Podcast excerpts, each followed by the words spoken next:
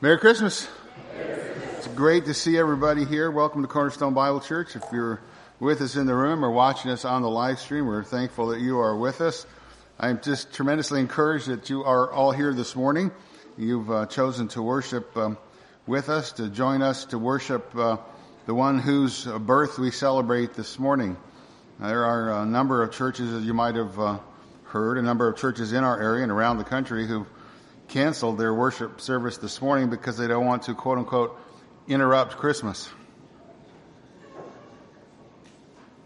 But we're not going to we're not going to uh, celebrate the Lord's birth by neglecting the Lord's day. Amen. So I'm so thankful you're here. Let's stop and pray and ask the Lord to bless our time. Our Father in heaven, we're so thankful for an opportunity to worship you and to praise you and tell you of our great love that we have for you. We're so thankful for Christ, whose uh, birth we celebrate, whose incarnation we honor. We stand amazed at your tremendous love for us and the love of the Savior who would condescend to our level and come and put on our humanity and stand in our place and take the punishment due us, although he was innocent. Also, that we could be forgiven, reconciled, restored in our relationship with you, our God, so that we might know joy, true joy. And so we honor you and we honor the Savior, and we're thankful for the word that uh, we have an opportunity to study that's empowered by the Holy Spirit. And may that truth that the Holy Spirit has penned through the human author uh, impress our heart that we might truly celebrate Christ, uh, the Christ of Christmas. And we might honor you this morning. We pray in Jesus' name. Amen. Well, it is exciting to gather uh, each and every Lord's Day, and especially this one.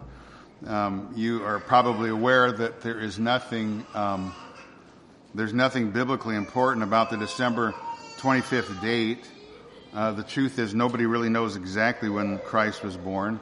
There's all kinds of ideas. Some people say January 6th, some people March 9th, some people April 2nd, some people even May 2nd, some people even say September 29th. So the reality is nobody knows. Why? Because the Bible doesn't tell us. December 25th came about in the middle of the fourth century when, under Emperor Constantine, Rome was continuing to expand, expand its uh, world power. And the Bishop of Jerusalem wrote to the Bishop of Rome and asked him to determine the actual date of Christ's birth. And the Bishop of Rome said it's December 25th. But let me tell you a little secret. He didn't know because nobody knows. He just made it up. Okay? Bible doesn't tell us. Now, he put the date of Christ's birth on December 25th for a specific reason, because in these ancient times, especially uh, during the winter months, uh, there was uh, great pagan celebrations uh, worshiping the sun, and uh, specifically the sun god Mithras, uh, originally a Persian deity, and that cult penetrated its way into the Roman world, even into the first century. and uh, beyond. And, and, you know, uh, in the winter, as we're experiencing right now, the days are cold. Here in the northern hemisphere, the sun gradually uh, moves to the south. Days grow shorter, darker. And in ancient times, many people believed that the sun was departing and wouldn't return. So, to encourage the sun's uh, return to the north, uh, to give the winter god, the sun god, his strength to bring back life again, uh, so that uh, days would grow longer and the sun would return and higher up in the sky. The sun god was worshipped. So these pagan celebrations lasted about two weeks in the middle of the late December, uh, middle to late December. People go outside, they cut evergreens that adorn their houses with these uh, uh, trees and kind of a way of looking forward to the return of green. So they'd have all different kinds of plants inside their house, uh, holly, mistletoe. Uh, they would exchange gift and gifts, and it was just really a, rev- a time of revelry, a time of, of uh, gluttonous drinking and feasts. And uh, when it was observed that the sun was moving forward again up towards the north, that the days were growing longer, then a new year was proclaimed, and people uh, felt like their worship was uh, successful. In Rome, there's a little bit difference, uh, a little bit difference or other influences going on. The winters weren't as harsh for people in uh, um, Rome as it was in uh, people in northern Europe. Um, part of the celebration in Rome was not just uh, towards the false deity Mithras, but they honored the deity, the false deity Saturn, uh, the god of agriculture. So there was a, sal- a, celebration in these winter months, or a worship time, if you will, known as Saturnalia. And again, Saturnalia was just nothing more than a hedonistic time of food and drink and boisterous pagan revelry. In the early New Testament church, uh, and very uh, early on in the years of Christianity, um, the, the, the birth of Christ was not celebrated. Again, it wasn't until 320 AD when the Bishop of Rome decided that he's going to put a celebration on the birth of Christ on December 25th. Kind of a, as a way, I guess, to quote unquote sanctify the pagan celebrations uh, that are already going on in the culture. I guess he thought if you put a celebration of worshiping the birth of the Savior on a certain day that had already been given over to personal indulgence, that somehow people would stop and take notice. But they don't, right? They didn't then, they don't now. They don't stop and acknowledge uh, and, and, the Savior and worship for Him. So all of that uh, worldly kind of thinking was for naught. People just kept going on doing what they'd always been doing, and it never missed a beat. Just as like uh, goes on today, most people don't worship Christ on the birth uh, Christmas that, that, we celebrate. Even after the December 25th date was set as an official date of Christ's birth, celebrations really never caught on uh, amongst many believers. It was in 1038 the Roman Catholic Church introduced what is known as the feast they call the Christus Massi. Uh, uh, we get the, the shortened Christ Mass or Christ Mass, uh, popularly kind of conjoined together into Christmas. Now, if you know anything about the, the Roman Catholic Church, any kind of Mass in the Roman Catholic Church is blasphemous. Uh, the Roman Catholic Church holds that the Catholic priest has the power to literally call Christ down out of heaven, which he does not have that power. And Christ is sacrificed anew each time the Mass is performed. The Roman Catholic Church teaches that the priest has the power to take uh, the, the bread and the wine into uh, in the communion and literally turn it into the flesh and blood of Christ. And he doesn't have that power either. It's called theologically, it's called transubstantiation. And I don't know if you've seen much of this, but people literally worship the elements. I mean, they literally worship the elements as if that was God Himself, because that's their teaching. Now, obviously, the Roman Catholic system and that whole uh, idea is blasphemy. It's a denial of the gospel. Therefore, some believing uh, Christians, some believing individuals have felt that uh, Christ, uh, Christmas, a celebration for Christmas as a, as a believer is improper. And that was true in the early uh, time of America, early America, and the Puritans. They didn't celebrate uh, Christmas. They saw it as kind of a Roman leftover. They didn't want to have anything to do with it. So they would deliberately work on December 25th in order to show their disdain for this uh, holiday they considered pagan. In 1644, English Puritans passed a law making Christmas uh, Day a work day. In fact, they passed a law making it illegal to cook plum pudding and mince pie, which is a diff- difficult thing to handle because I love mince pie. and we make them a lot at Christmas time. Now, when we gather together to worship and celebrate the birth of Christ, we come to worship Him. We're not embracing any part of the blasphemous abomination called the Christ Mass. We're not celebrating or worshiping or partaking in any of the pagan rituals or pagan worship or heathen customs of the past or the present. When we come together to celebrate Christmas, we come to worship Christ. The Bible does not command us to celebrate the birth of Christ, but the Bible also does not forbid us from celebrating the birth of Christ. But the Bible does command us to worship the Savior, right? And that's what we have the great privilege of doing together uh, this morning. I think it was Spurgeon who said, Christmas is here, we might as well live with it. Take the opportunity to exalt Christ. And I agree highly with him. Uh, and, and, that's what we're going to do this morning. We've gathered this morning. You've come this morning to honor Christ. That's the proper thing that we should do. And if Christ would be best served, I, I, think believers should always, every time Christmas comes, is to seize uh, the season for the glory of uh, the glory of God. Uh, instead of being a part of that segment of Christianity says I'm not that says I'm not going to participate in any of it because it has pagan pagan origins. I, I get that, but it's here. We might as well seize it for the glory of Christ.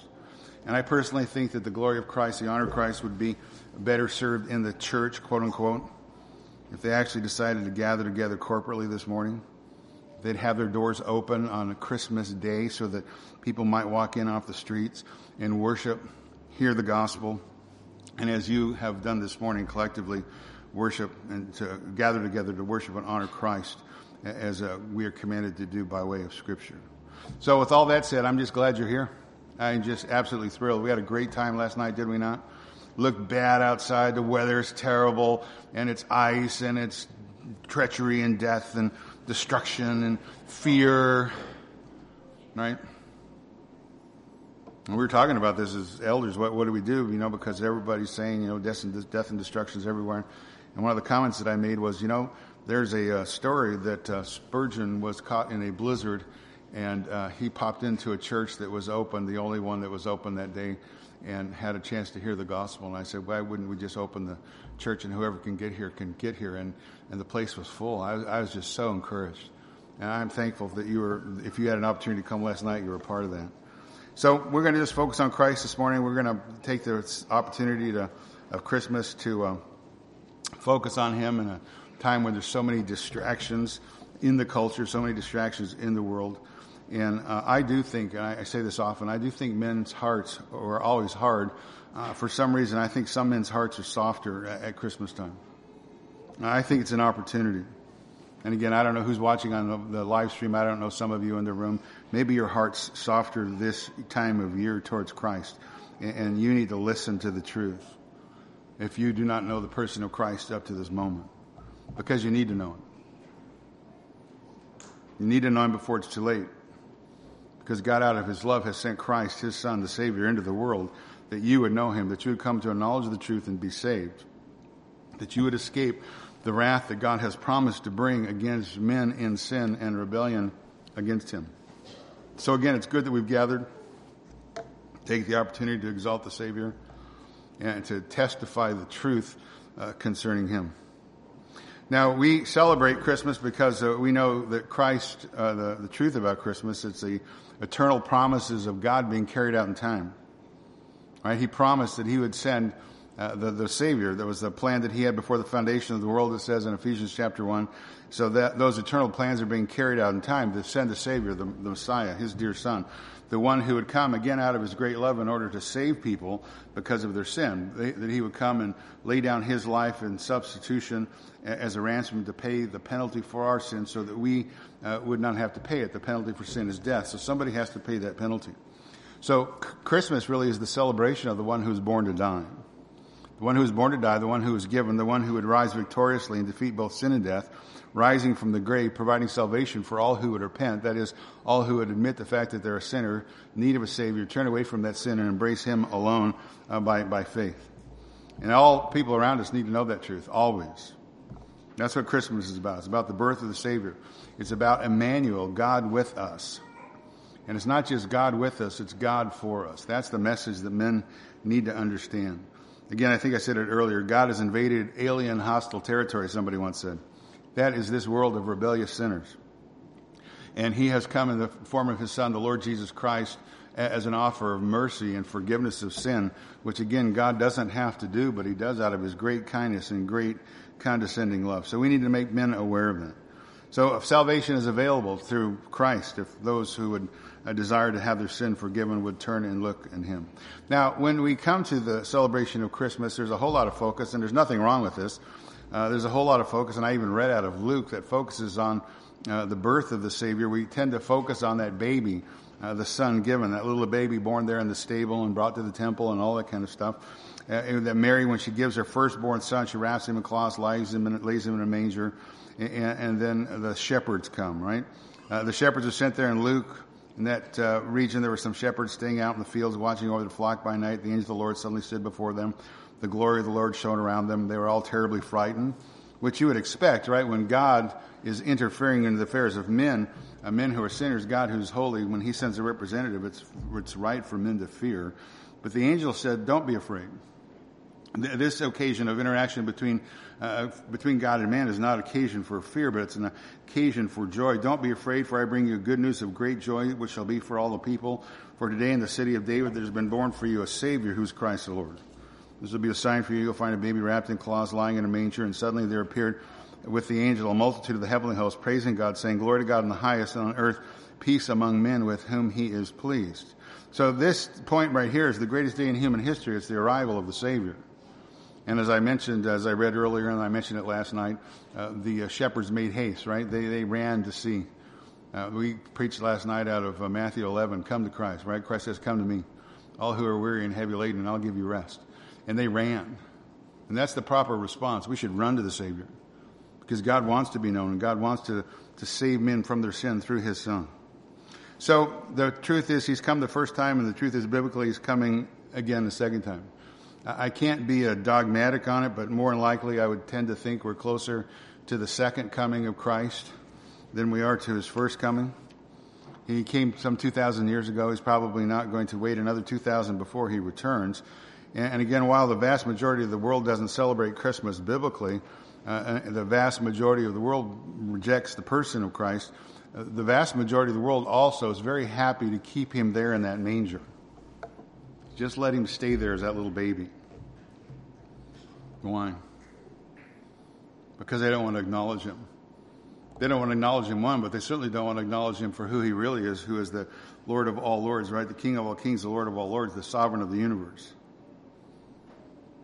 Because as the men of the world who don't know the truth wrongly think of him always, we have to make sure that we don't wrongly think of him and have in our mind's eye, as it were, that he's still that little baby in the manger. And we certainly don't want to give men the opportunity to think of him as that little baby in the manger whom they can dismiss. So I thought it might be helpful for this morning to kind of do something a little bit different, maybe to take a look at the Bible and see who Christ is now presently. I think that would be an encouragement to our hearts, especially in a world full of darkness and bad story and sad story and depressing story. I mean, one after another, right? The thing seems to be unraveling. Well, it's only unraveling in the chaos of men. God's per- perfectly in control of the events, and all things are going to work out for the exaltation of His Son. So maybe we ought to look biblically to who He is now presently, so that our hearts would be encouraged from the Bible uh, to honor and worship the one whose birth we celebrate this day, so that we might properly worship Him and be encouraged by biblical truth. So it is true that Jesus Christ came uh, as a baby, but that wasn't His beginning. We understand that, right? Micah chapter 5 as for you, Bethlehem efforts are written long before the birth of the Savior. As for you, Bethlehem Ephrathah, too little to be among the clans of Judah. From you one will go forth for me to be a ruler of Israel.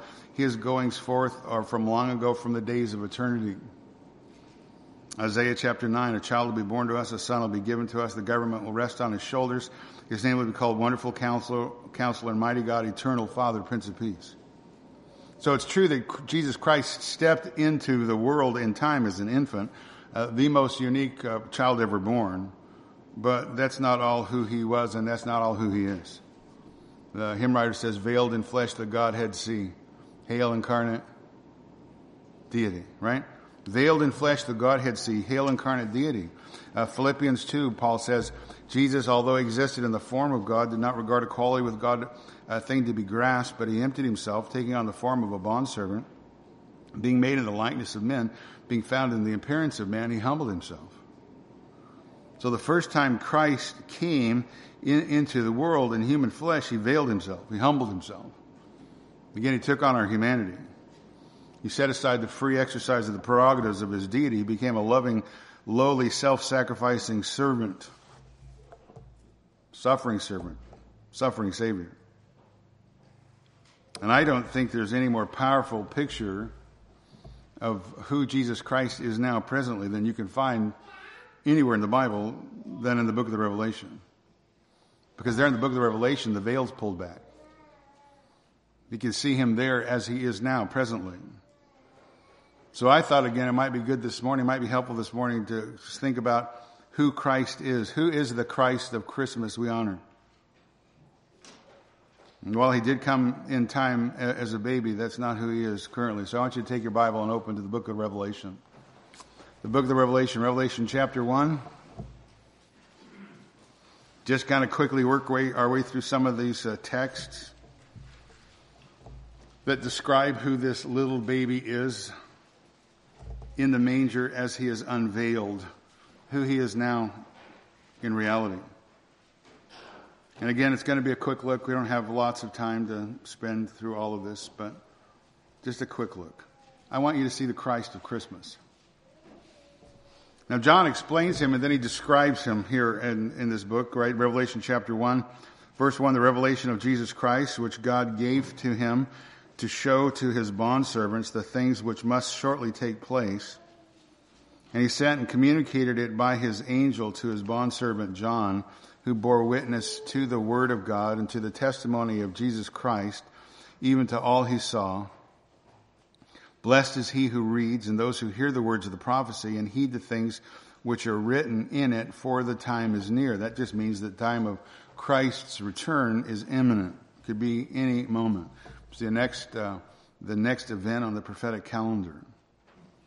Verse 4, John of the seven churches that are in Asia, grace to you and peace from him who is and who was and who is to come, and from the seven, seven spirits who are before his throne, and from Jesus Christ, the faithful witness, the firstborn of the dead, the ruler of the kings of the earth, to him who loves us and released us from our sins by his blood. Now immediately you have three titles for the person of Jesus Christ. He is called here the faithful witness, he is called the firstborn of the dead, and then he's called the ruler of the kings of the earth.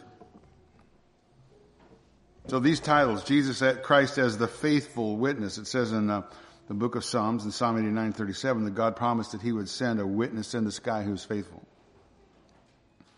Isaiah 55 verse 4, God predicted there would be a witness to the people, a witness to the nations, a ruler, commander of the nations.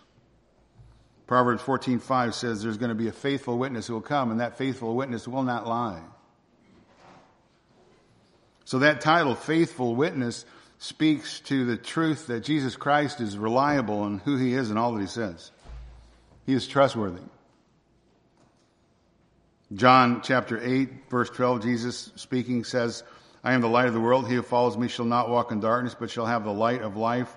Verse 13 of that chapter, the Pharisees said to him, You are bearing witness of yourself. Your witness is not true. Verse 14, Jesus answered and said to them, Even if I bear witness to myself, my witness is true.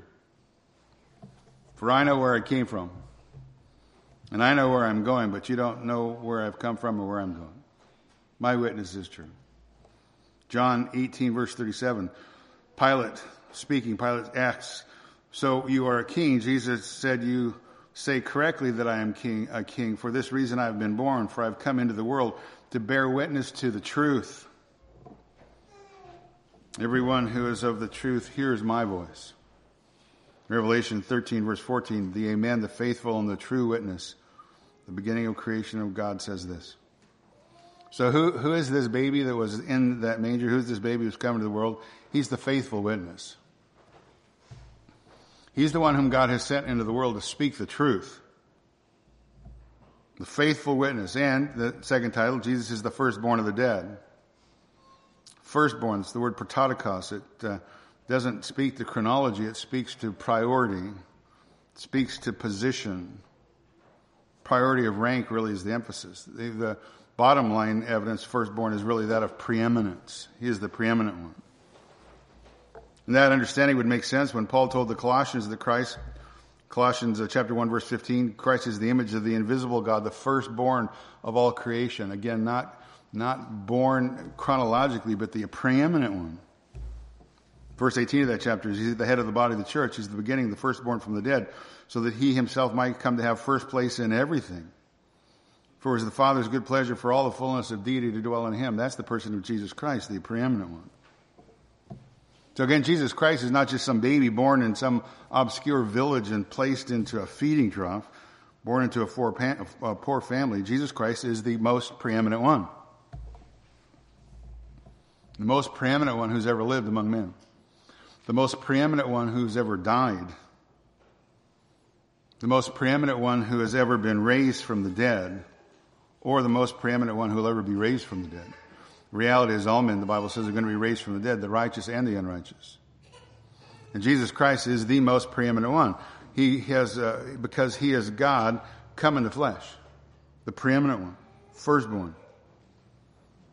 Jesus Christ, the faithful witness, firstborn of the dead, verse 5, and Jesus Christ's next title is the ruler of the kings of the earth. The word there, ruler, uh, archon, just means commander, chief, leader. In Psalm 24, 7 and 8, he's called the King of Glory. Daniel chapter 4, verse 37 is the King of Heaven. Matthew 2, verse 2, the King of the Jews. John 1, uh, verse 49, the King of Israel. 1 Timothy 1, 17, the King eternal. Revelation 15:3, the King of the ages. Revelation 19:16, the King of kings. That's who he is. He's the ruler of the kings of the earth. Jesus Christ is no helpless infant lying there in a manger. Uh, he, he, he's come out of the manger.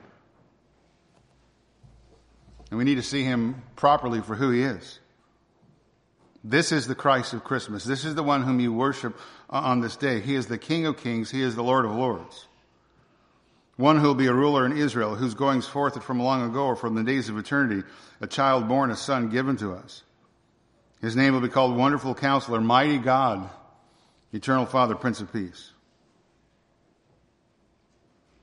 So Jesus Christ is that ruler. He is the ruler of the King of Kings, the kings of the earth. As the ruler of the kings of the earth, his kingdom is superior over all other kingdoms.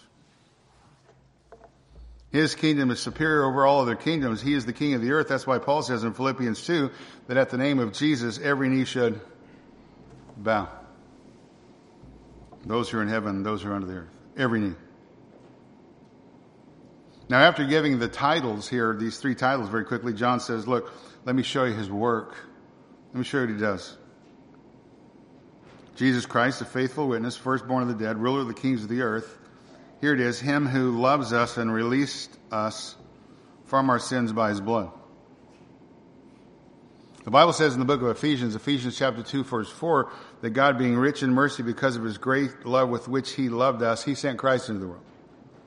And he sent Christ into the world to release us from our sins by his blood, to pay the penalty. Ephesians uh, 5 verse 2, Christ also loved you and gave himself up for us, an offering and a sacrifice to God, a fragrant aroma. Verse 25 of that chapter, Christ loved the church and gave himself up for her. 1 John 4:10 This is love not that we love God but that he loved us and sent his son to be the propitiation for our sins. This person Jesus Christ came into this world for the express purpose born to die. Came for the express purpose to die. Him who loves us and releases us from our sins by his blood. Speaks of that reality in Acts chapter 20 verse 8, the church of God which he purchased with his own blood. Hebrews 9 verse 14, the blood of Christ cleanses your conscience from dead works to serve a living God. 1 Peter 119, the precious blood of the Lamb, unblemished, spotless, the blood of Christ. That's what we have been redeemed with. 1 John 1 7, the blood of Jesus, his son, cleanses us from all sin. Revelation 7:14 These are the ones who come out of the great tribulation have washed their robes and made them white in the blood of the lamb.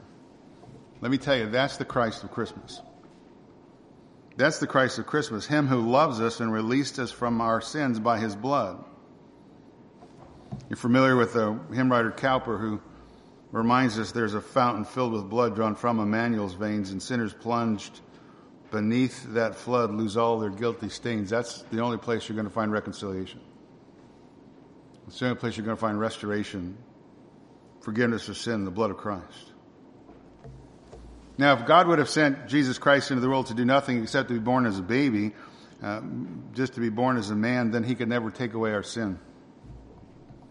But again, he sent him to die for the express purpose to die, because it's only the blood of Christ, the sinless Christ, the sinless God man, the only one of his kind that can cleanse us from all of our sin. And when we think of the love of God that he has sent Christ into the world, we think about how much he loved us to send Christ and how much he loved us to send his dear son to Calvary's cross. That should cause us to stop and ponder that great reality and for us to worship Him and to love Him even more. To consider Him greatly, especially on a day like today as we celebrate His birth, His incarnation.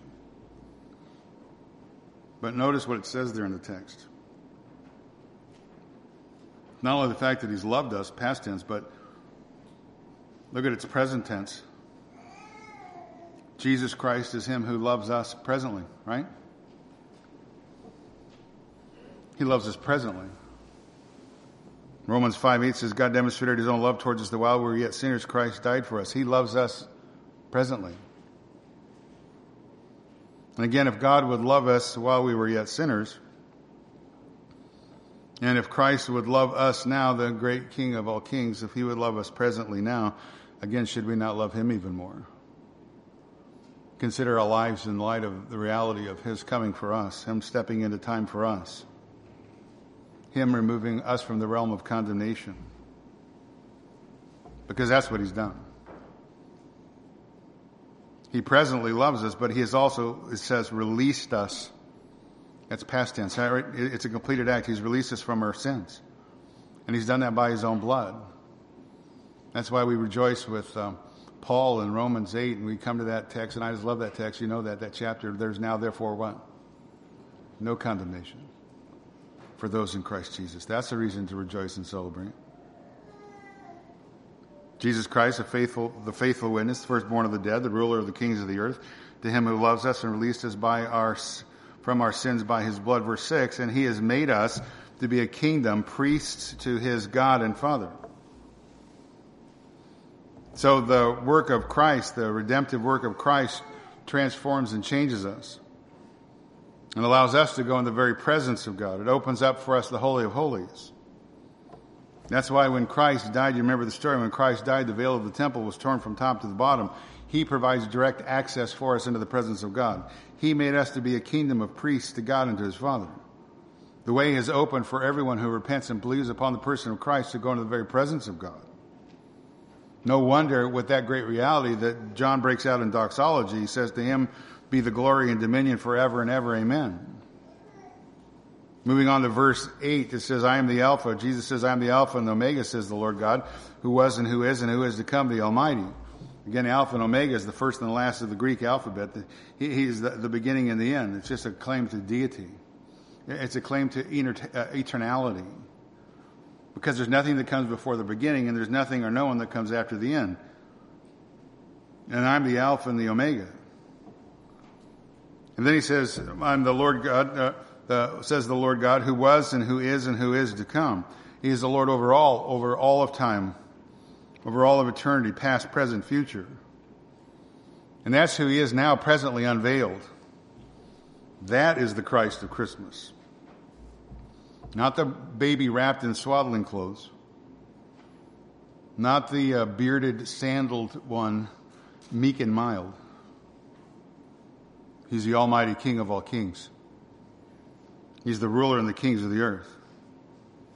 He's the one who possesses all power. He is veiled in flesh, the Godhead see, hail incarnate deity. That's him.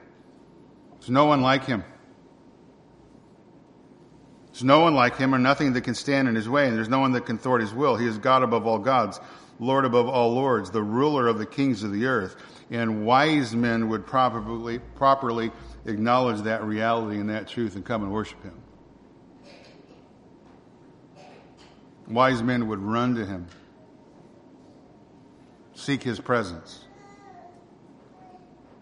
Verse 10 says, When he spoke, it was like a trumpet call. I was in the Spirit on the Lord's day, and I heard behind me a loud voice like a sound of a trumpet. Now, throughout the scripture, the trumpet is seen as an instrument of power, used to signal something powerful, something compelling. Sometimes it was used to call God's people into battle. Sometimes it was used to uh, signal impending judgment or wrath. Sometimes it was used to signal the presence of God. And here he is, the risen Christ, and he's speaking with a voice like a trumpet sound. Again, proclaiming his eternal deity. And, and, and, to say anything less of the eternal deity of the person of the Lord Jesus Christ is really to commit blasphemy against his person. Verse 11, then I turned to see the voice of him who was speaking to me, and having turned, I saw seven golden lampstands. And verse 13, in the middle of the lampstands, I saw one like a son of man, clothed in a robe reaching to the feet and girded across his chest with a golden sash. His head and his hair were like wool, were white like white wool, like snow. His eyes like a flame of fire. His feet were like burnished bronze, when it has been made to glow in the furnace. His voice was like the sound of many waters. In his right hand he held seven stars, and out of his mouth came sharp two-edged sword, and his face was like the sun shining in its strength. So John turns to hear this loud trumpet-like voice, and he has to look to see who is making this uh, uh, speech, this voice, and he has a difficulty describing him in human language. Look how many times he uses the word like. He sees someone like a son of man. He has a head of hair that is like wool, like snow. His eyes are like a flame of fire. His feet are like burnished bronze. He has a voice that is like the sounds of many waters. He has a sharp two-edged sword that comes from his mouth, and his face is like the sun shining in its strength. Again, that's the proper vision of the glorified Christ. That's who Christ is right now, presently, currently. That is the Christ of Christmas. Humanly indescribable, awesome, majestic, marvelous, powerful, glorious. And there he is in the middle of the seven golden lampstands, which are the seven churches, it says in verse 20. And there he is, the glorified Christ, in the middle of those lampstands, in the middle of the churches, occupying the place of preeminence. Now, in ancient times, lampstands were used to hold a small oil lamp aloft prominently in a room to allow the light to shine to as much of the room as possible. And again, the lampstand is not the light, the lampstand just bears the light. And that's the purpose of the church in the world, right? To bear Christ, to lift up Christ, to let the, the light of Christ shine into a dark world. And it says it's gold, made out of gold, but gold just simply represents not the value of the lampstand, but the costly value of the person of Christ to purchase the church with his own blood. Again, verse 13, in the middle of the lampstand, I saw one like a son of man clothed with a robe reaching to the feet and girded across his chest a golden uh, sash. That title, Son of Man, is a messianic title. Comes out of the Old Testament. It was the Son of Man who David saw, or Daniel saw, who would come and rule one day with authority, sovereign authority. Daniel 7, verse 13, I kept looking in the night visions. Behold, with the clouds of heaven, one like the Son of Man who was coming.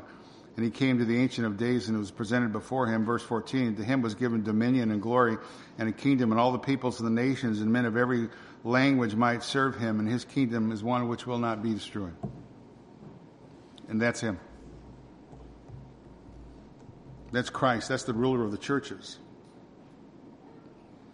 In the middle of the lampstands, I saw one like a son of man.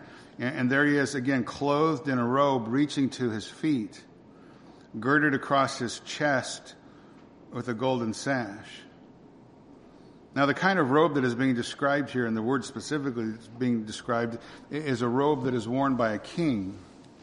So the garment speaks of his kingly office, the kingly office of Christ. He's wearing the clothing of royalty. He's wearing the clothing of sovereignty. And in ancient times, wearing a long robe signified, uh, uh, signified authority a dignity, rulership. The, the longer the robe, the, the greater authority. You might remember back in Isaiah chapter 6, that vision. The book of John tells us when Isaiah sees this vision in chapter 6, is really the person of the Lord Jesus Christ. And he's sitting there on the throne, and the train of his throne does what? You remember? Fill the temple, right? The, the train of his robe filled the temple, again signifying the boundless dominion of Christ that can't be constrained by the temple. So he's wearing the robes of a, of a king. He's also, the, the, the robes represent the high priestly power of Christ over his church. is the same kind of garment that was worn by the high priest. Same word again used in the Old Testament in the Septuagint describes the garment that Daniel wore in Daniel chapter uh, 10, Daniel being the messenger of God. So it's a royal robe, it's a priestly robe. Uh, the, the robe of the prophet, the priest, and the king. That's the person of, of Jesus Christ. Verse 14, his head and his hair were white like wool, like snow. White is a symbol of purity and sinlessness. He, he is the sinless one. He's the one who knew no sin. He's the one who's undefiled, the one who's innocent. And John's looking at his head, then he glances to his eyes and he sees his eyes are like a flame of fire, which means he searches and knows everything. Searches and knows the hearts of everyone. He has a penetrating gaze, and nothing is hidden from him. Nothing escapes his notice. He knows our minds, He knows our thoughts, He knows our ways. Again, Christ is inescapable. There's nowhere to hide from His presence. Verse 15 His feet were like burnished bronze when it has been made to glow in a furnace. That's a picture of judgment, divine judgment. He hates sin, and more than hating sin, he hates sin in the church. With his feet aflame, Christ stands in the middle of his church, which, with uh, his white hot anger kindled against sin. And he will judge sin. He must judge sin. And he starts with his own, the church. But as the ruling monarch, as the king of all kings, he's going to judge the world in righteousness. Hebrews chapter 10 verse 13, waiting from that time forward until his enemies be made a footstool for his feet. Again, John says, look, his feet were like burnished bronze It was caused to be glow in the furnace. Stands in judgment. And then listen to what he hears. He says his voice was like the sound of many waters. His voice is, is deafening. When he speaks, it's like the sound of a powerful waterfall. When he speaks, he drowns out every other human voice, every other feeble human opinion. When he speaks, he speaks loudly, he speaks forcefully to the world, to his church. When he speaks, his words are not to be debated. He speaks with absolute sovereign divine authority. His verdicts cannot be overturned. His promises cannot be broken. He is, after all, the one who spoke the world and the universe into existence by the power of his words. He is the one who calmed the raging sea with just his voice. He is the one who raised Lazarus from the dead, again just by the command, come forth.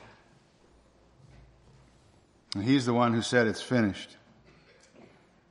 When he died upon Calvary's cross, he paid the penalty in full for man's sin. There's nothing for men to add to it. Nothing else that needs to be done. In the context of chapters 2 and 3 of this book, it's a whole long list of uh, churches, and in that uh, declaration by John, it's Christ calling for his church to repent, turn away from sin, return again, love Christ, make him preeminent, return to Christ and to him alone. That's the command of the Savior.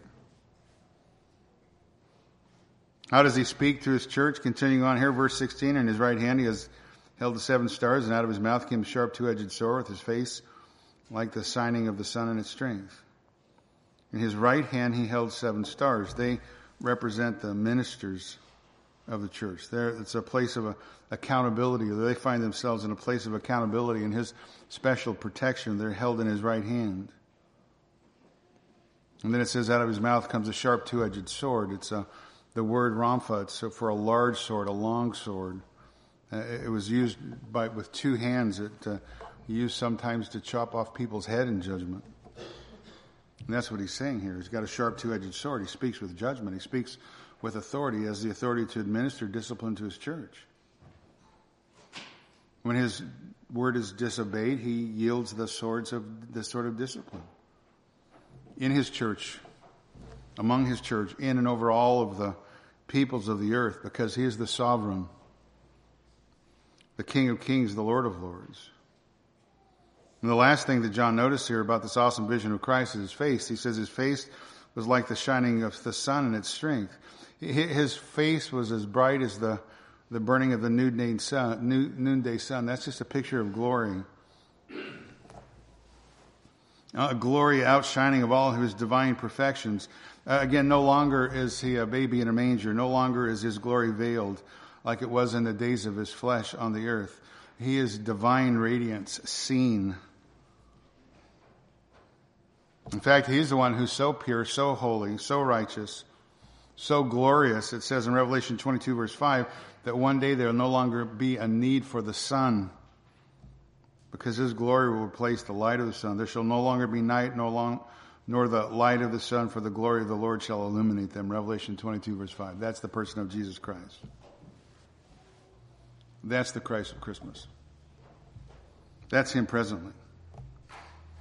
And what a vision, right? And no wonder John responds in the way that he does. Verse 17, when I saw him, I fell at his feet as a dead man. One would think, huh? He laid his right hand upon me, saying, Do not be afraid. I'm the first and the last, the living one. I was dead, and behold, I'm alive forever. I have the keys of death and Hades. So the one who conquered death, the one who's victorious over death. Again, it's a picture of the preeminent Christ. Here he is unveiled. Veiled in flesh, the Godhead see, hailed incarnate. Here he is unveiled. Turn over a couple of pages over to chapter 5. And And let me sum it up a bit as you're turning over there in chapter 4. It's a major picture of God sitting on his throne. The church has been raptured. It's time for the tribulation to begin. It's time for God to begin to purge the earth of sin. Time for him to pour out wrath and all the horrors of doom upon those who oppose him. Chapter 5, there's a book. Contains the history of the, contains the history of the future. As it's an open, it really starts to unleash divine judgments upon the earth as each seal is broken. Some refer to the book, or more properly, it's a scroll, as the title deed of the universe, title deed of the earth. And in the context, there's a need one to find one who's the rightful heir, one who can take the book, one who can open its scrolls, one who can break the seals and at least the judgments upon sin and rebellion and Satan. Chapter 5 verse 1, I saw on the right hand of him who sat on the throne a book written inside and on the back, sealed up with seven seals. And I saw a strong angel proclaiming with a loud voice, who is worthy to open the book and to break its seals?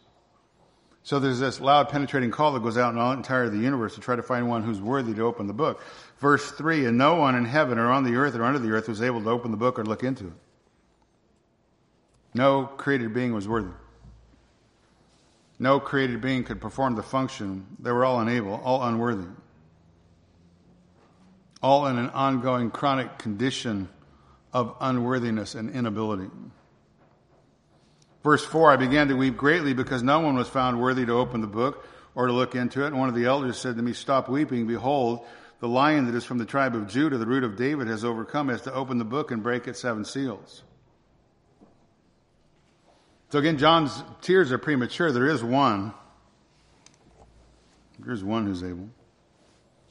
One who's able to open the book, one who's able to break the seven seals. He's the lion of the tribe of Judah. He's the root of David.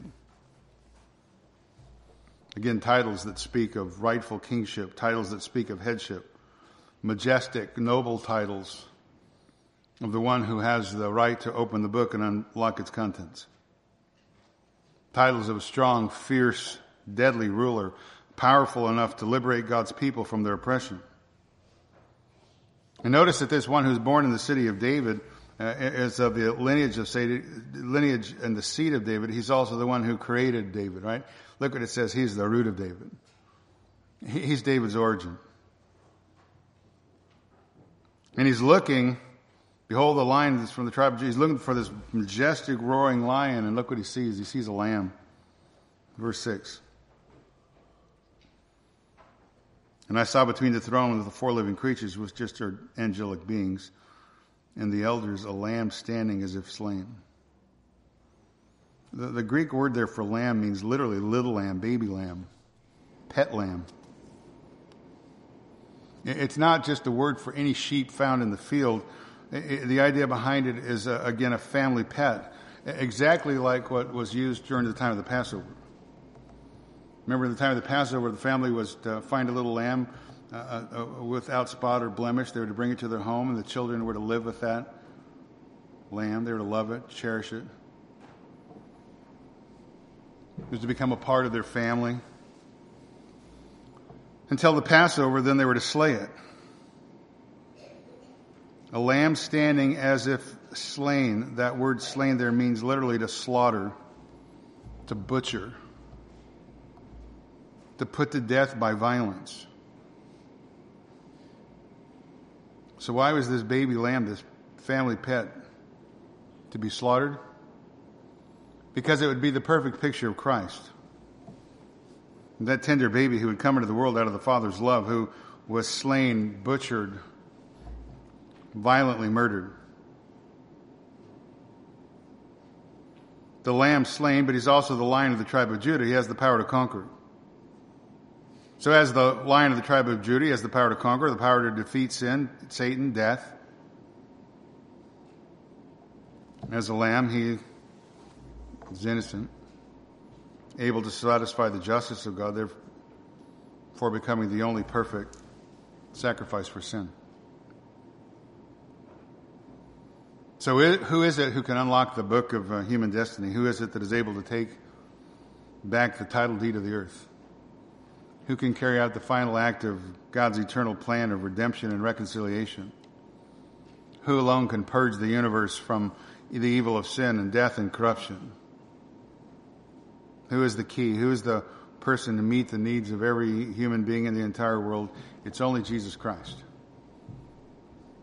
The Lamb slain, the Lion of the tribe of Judah, the Christ of Christmas.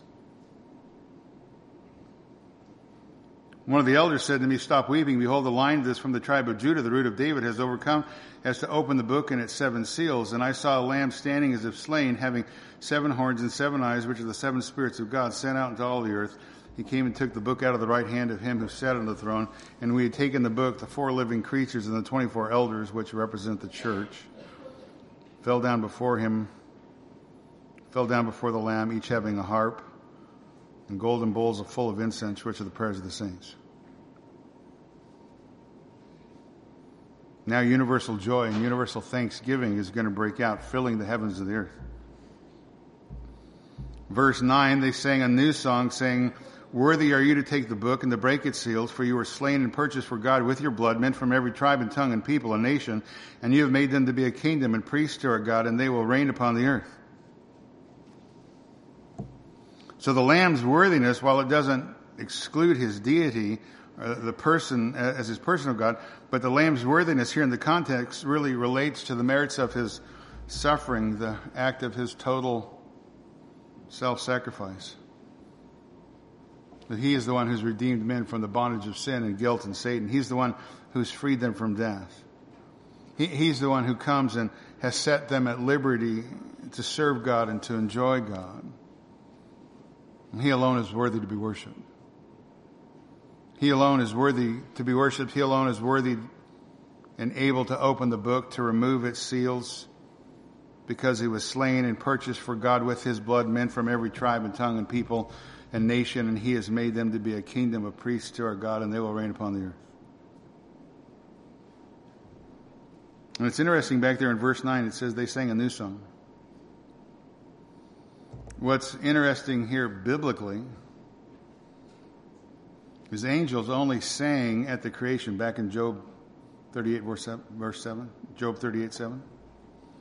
They sang at the creation. They sang before the fall. They sang before the curse.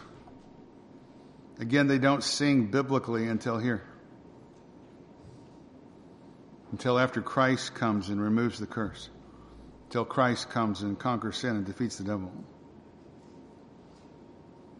I know we sing, Hark the Herald Angels sing.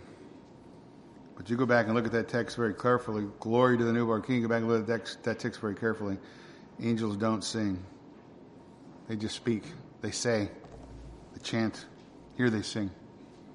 Because redemption is accomplished through the person of the Lord Jesus Christ. They sang a new song, saying, Worthy are to take the book from its to break its seals, for you were slain did purchase with God with your blood men from every tribe and tongue and people and nation, for you have made them to be a kingdom of priests to our God. They will reign upon the earth. And verse 14, I looked and I heard the voice of many angels around the throne, throne and living creatures and the elders and numbers of them was myriads of myriads and thousands of thousands, saying with a loud voice, Worthy is the Lamb that was slain to receive power and riches and wisdom and might and honor and glory and blessing and every created thing which is in heaven and on earth and under the earth and on the sea and uh, uh uh, and all things in them I heard saying to him who sits on the throne and to the Lamb be blessing and honor and glory and dominion forever and ever. And the four living creatures kept saying amen and amen and amen.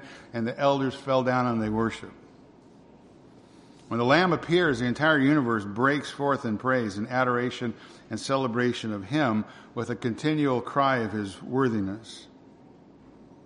Praise goes out to the Lamb the, because of the long anticipated defeat of sin and death and Satan has been accomplished through the one who's the preeminent one, who's the apex of human history, the praiseworthy one, the one who is the Christ of Christmas.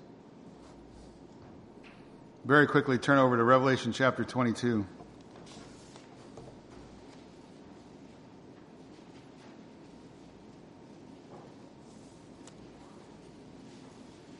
Verse 1 He showed me a river of water of life, clear as crystal, coming from the throne of God and of the Lamb in the middle of the street. And either side of the river was a tree of life bearing 12 kinds of fruit, yielding its fruit every month, and its leaves from the tree were for the healing of the nations. There shall no longer be any curse, and the throne of God and the Lamb shall be in it, and his bondservants shall serve him, and they shall see his face, and his name shall be on their foreheads.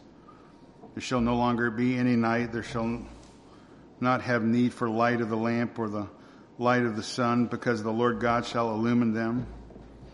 They shall reign forever and ever. And he said to me, These the words are faithful and true.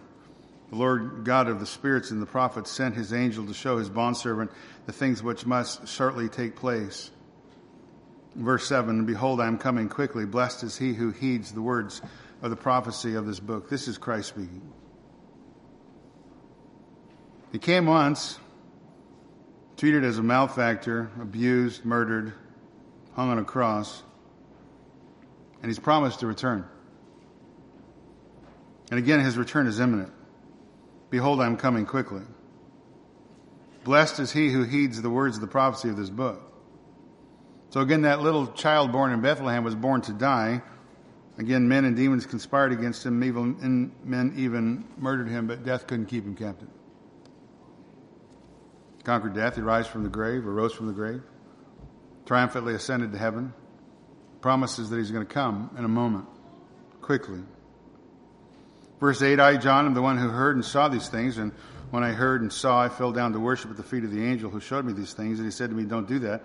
I'm a fellow servant of yours and of your brethren and the prophets and those who heed the words of this book, worship God. He said to me, Do not seal up the words of the prophecy of this book, for the time is near. Again, time's running out. Time's short. Verse 11, he says, Let the one who does wrong still do wrong. Let the one who is filthy still be filthy. Let the one who is righteous still practice righteousness. Let the one who is holy still keep himself holy. You say, Look, time's running out. In fact, verse 11, time's up. Those who rejected God's warning, those who rejected and despised his offer of grace and mercy through his Son, the Lord Jesus Christ, they have fixed their eternal destiny in hell, where they will remain in their evil and their unrighteousness for all eternity. Let the one who does wrong still do wrong. Let the one who is filthy be filthy. For all eternity. Time's over. But for those who have responded to God's mercy and His grace and have heeded God's warning, repented and come to the person of Jesus Christ, they have fixed their eternal destiny and glory. Let the one who is righteous still practice righteousness. Let the one who is holy still keep himself holy. Those who've fixed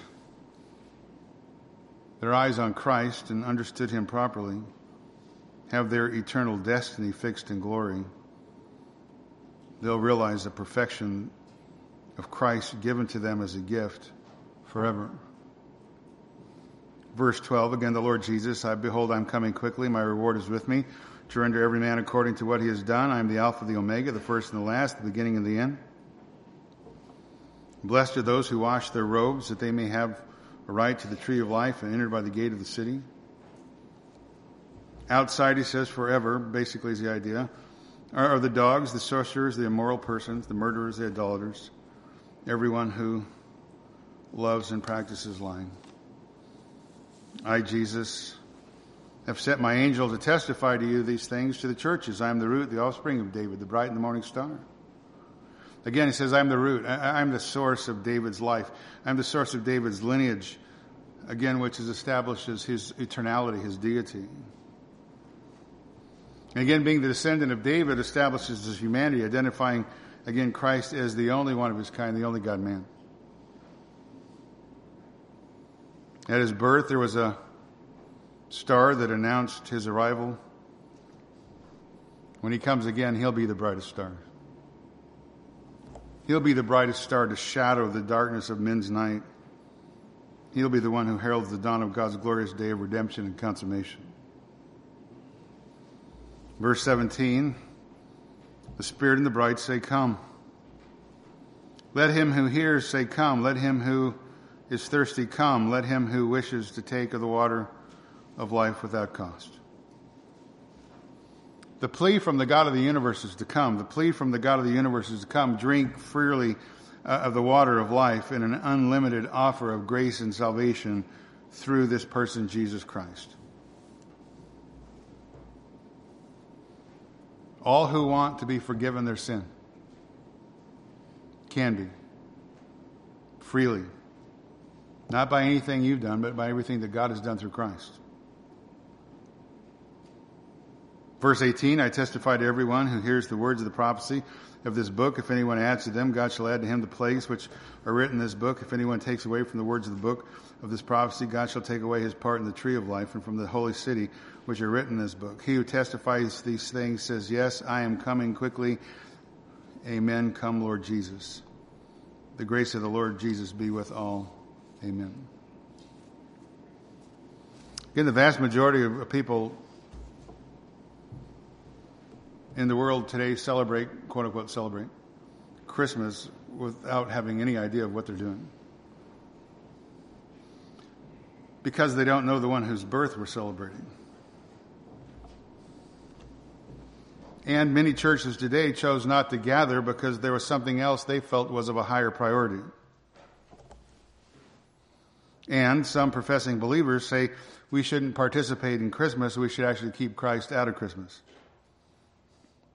I personally think we should celebrate the most preeminent person who's ever lived each and every day.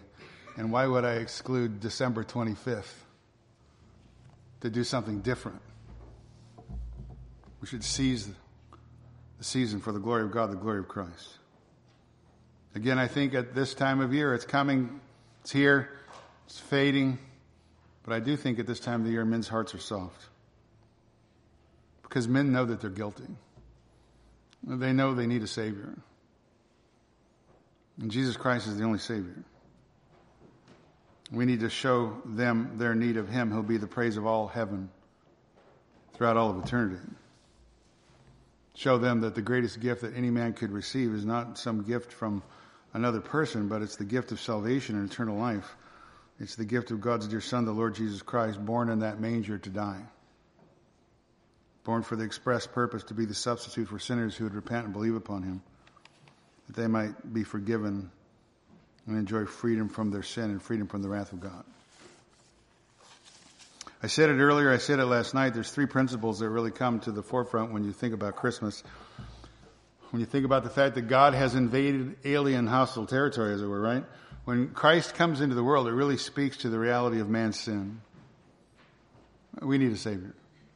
We can't save ourselves. That's why God the Father sent His Son. So His presence in the world, the fact of Christmas speaks to our guilt, speaks to our need of a Savior, but also it speaks to God's tremendous love and mercy, His grace and forgiveness through Christ. He doesn't have to forgive our sin, but He does. Therefore, the third point, the last point, Christmas demands a response from you. Those who know him, those who worship, those who love him already, we should worship and love him more and never be ashamed of him. But if you don't, you must repent. You must turn from your sin and come to Christ. Spirit and the bride say, Come. Let the one who hears say, Come. The one who's thirsty, come. Let the one who wishes take of the water of life without cost. That's a true biblical picture of the Christ of Christmas. That's who that little baby is now presently, the one whom we worship. Again, one more time, veiled in flesh, the Godhead see, hail incarnate deity. Pleased as man with men to dwell, Jesus our Emmanuel. Our Father and our God, we're so thankful for the revelation of Jesus Christ. Thankful for that great picture Thank you for allowing us to gather this morning to worship you, to celebrate you, to celebrate the birth of our Savior, your Son, who incarnated himself to save us from our sin. Help us to focus on that great reality this day and every day, each and every day of our life, worshiping you, honoring you with our lives, with our words, our thoughts, our actions, as you so rightly deserve. And for our dear friends and family members who don't know Christ, may you open their eyes that they might receive the greatest gift that you desire to give men, the forgiveness of their sin and eternal life through your Son, our Savior. May this day and the proclamation of the truth be a day that they would no longer look at Christ in the same, just as some baby in a manger, but may they and we also see him again as who he is, the living King of kings, the Lord of lords, the Lord of the universe, the Lord of our lives, the Lord of all. We so greatly thank you for allowing us to meet this morning. We worship you and honor you in Christ's name. Amen.